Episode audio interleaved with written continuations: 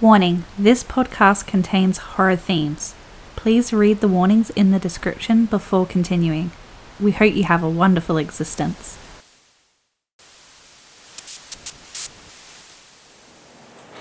I said, what do you want?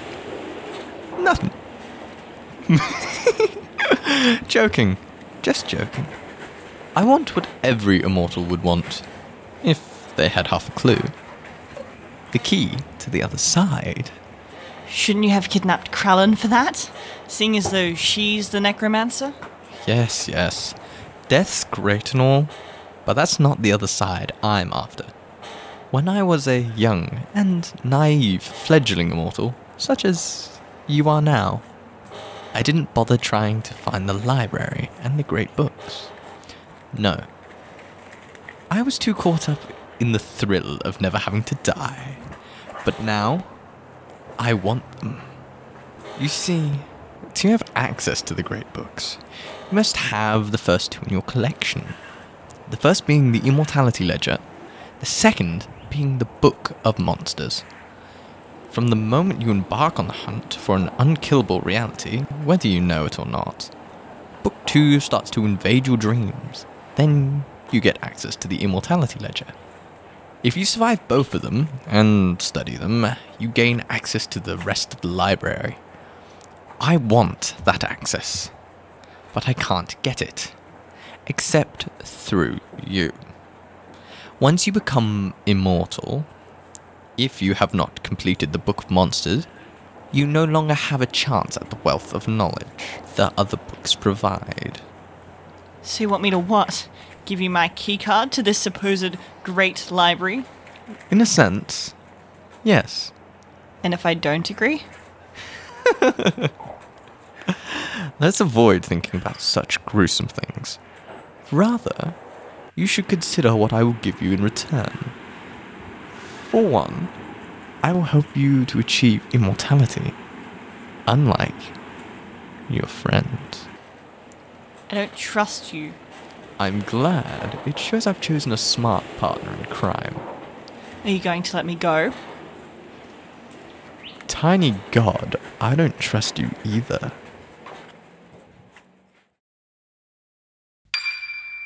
I Exist, Episode 12 On the Path to More Bad Decisions. Are you surprised? Because Mortality Works was not.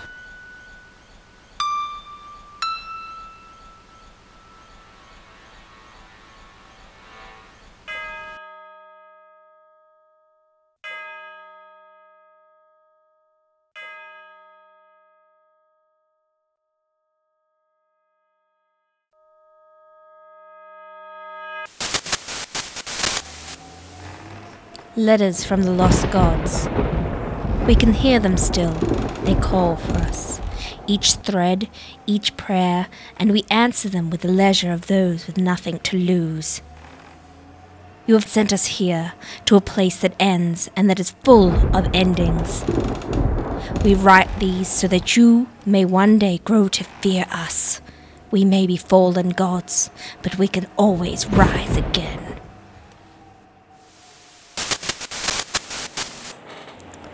Are you going to listen to me this time?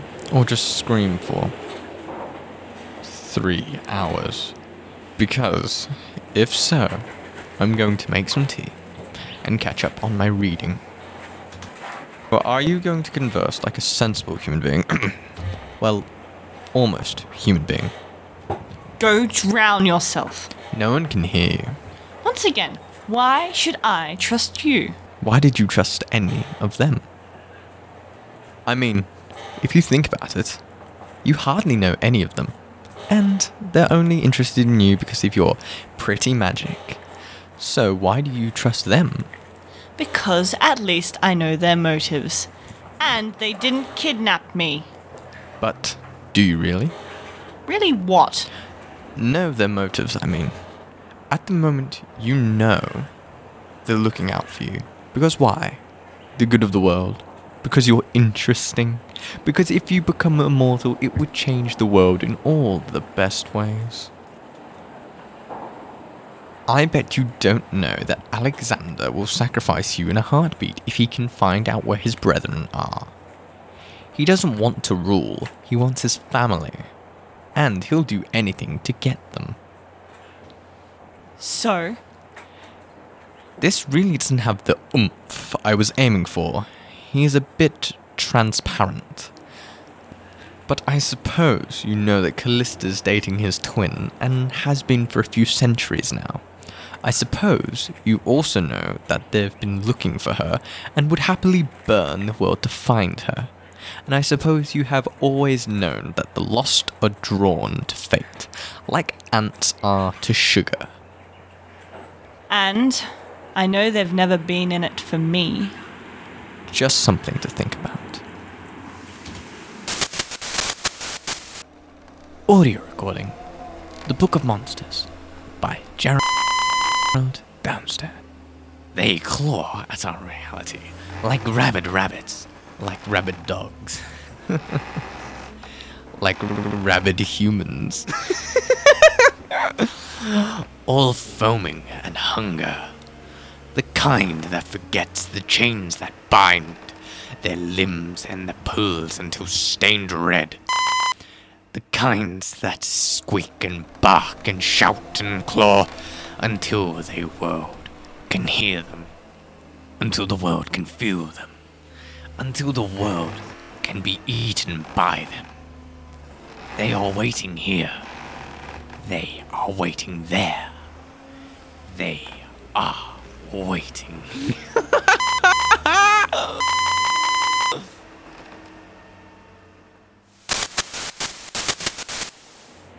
if I wanted to kill you, it wouldn't be by poisoning. You seem like the type to play mind games. Are you always this paranoid?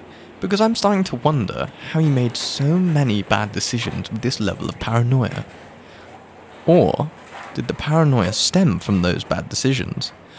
Or maybe it was Erin's influence. She does seem to be the conspiracy theory type. Leave her out of this. Relax. I'm not going near her. It's you I'm interested in, and besides, I know if I do anything, you'll just lie, or your magic will spike it. And either way, I'll get nowhere. So why would I even try that avenue? I, unlike others, leave internals to themselves. What's that supposed to mean? Sam isn't the only one of your friends who has been interacting with your little internal.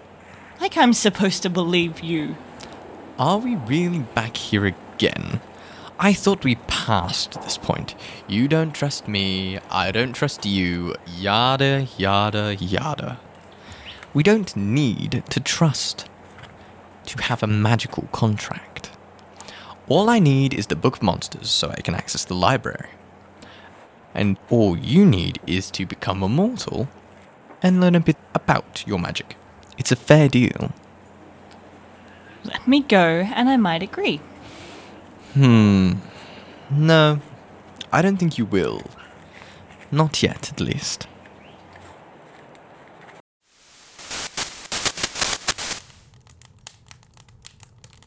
They come creeping, quickly sneaking, slipping, streaming through the crack.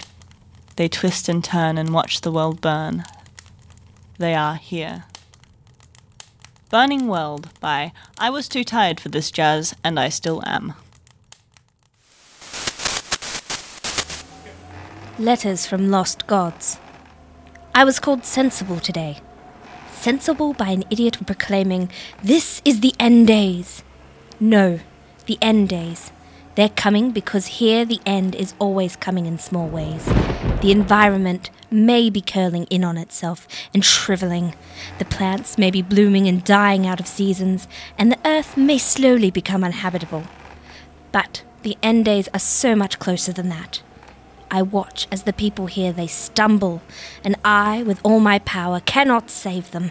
Because there is a balance here of life and death, of wins and failures, of the struggle for them to exist in a beautiful, hateful cycle.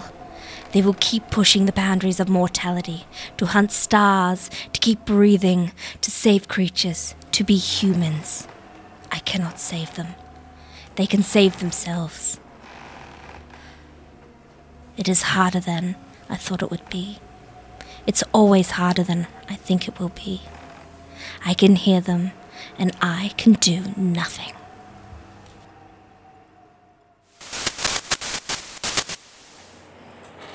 You're twisting my thoughts.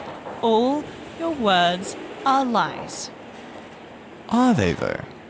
Because so far you've admitted knowing most of the things I've said. So why would I lie about the rest? Let me out. No.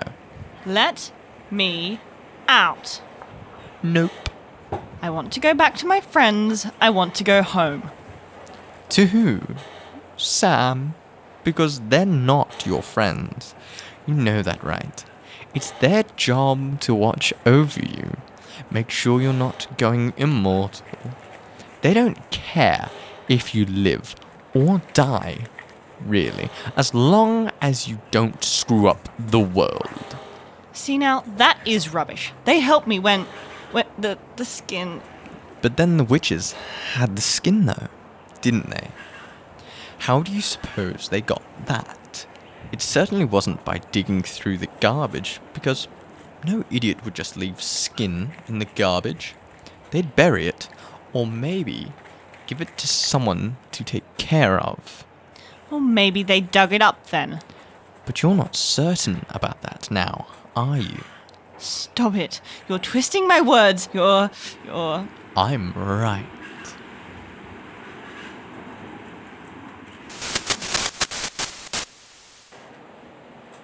Audio recording The Book of Monsters by Gerald Downstairs. But I suppose you're wondering how we get to the monsters, or rather, how they get to us. And I suppose you want to know if there are different types of monsters, different forms of vapor. and, and, and you probably want to know how they can eat us if they are, after all, vapor. But most importantly, if you're anything like me, you'll want to know how to control them. Yeah. Let's start with the basics. There are big monsters and small monsters. They don't have a shape per se. They do have some rather remarkable qualities.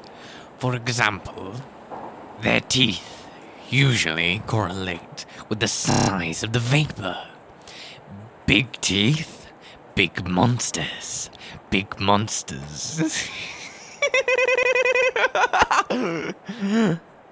so big your whole mind screams when you see them. there are many people there too. They can't fight the monsters yet, but if you can run, run long enough, say just until your feet begin to bleed, you might survive.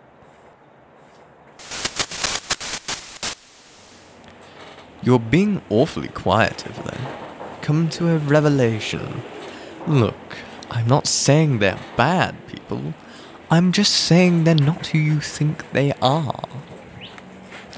I mean, at least they want the world to be healthy. Ish. While they're lording or ladying or monarching over it, relatively speaking, they could be a lot worse. Just stop. I mean, at least Krellin has sort of a noble motive. I don't. I don't want to know. Well, I mean, it's not terrible, so why not? Fine. You're the key to potentially finding everything she has ever wanted. Namely, answers about her people, her homeland. What? what How? How am I the key? You can find things. Your strings of fate that you can see. You hold the key to many destinies, many lost places.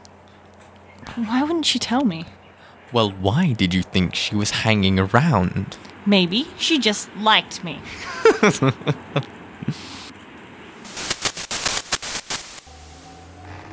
Letters from lost gods. Their values change. They change. Is it weird to watch the world pass in such a manner? To see it and be present in it? Watching from afar feels more comfortable, but here I feel. The experience is implicit in its ability to elicit the very heart of situations and press the beating pulse into your chest. And for all these emotions, I can yet discern the call of my soul, and I am here, and I am breathing.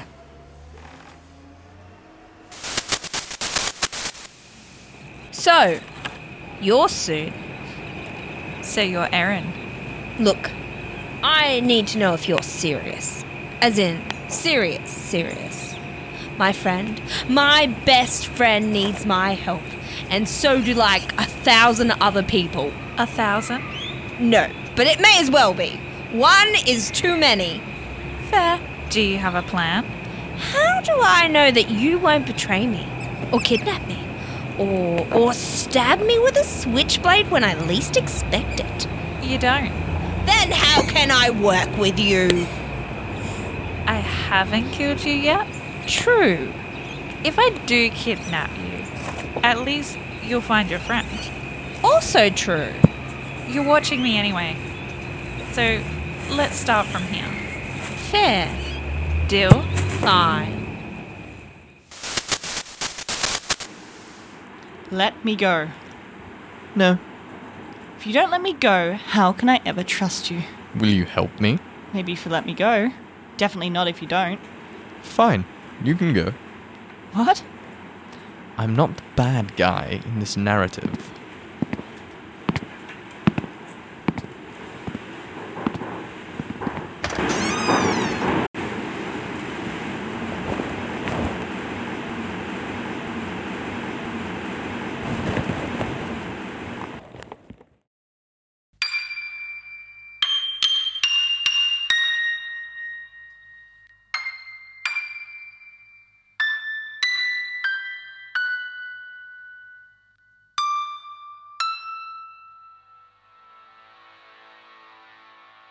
I Exist is produced by Mortality Works. Directed and written by Ashley Thompson. Edited by Simone Beeson. Music by Tiana Allen.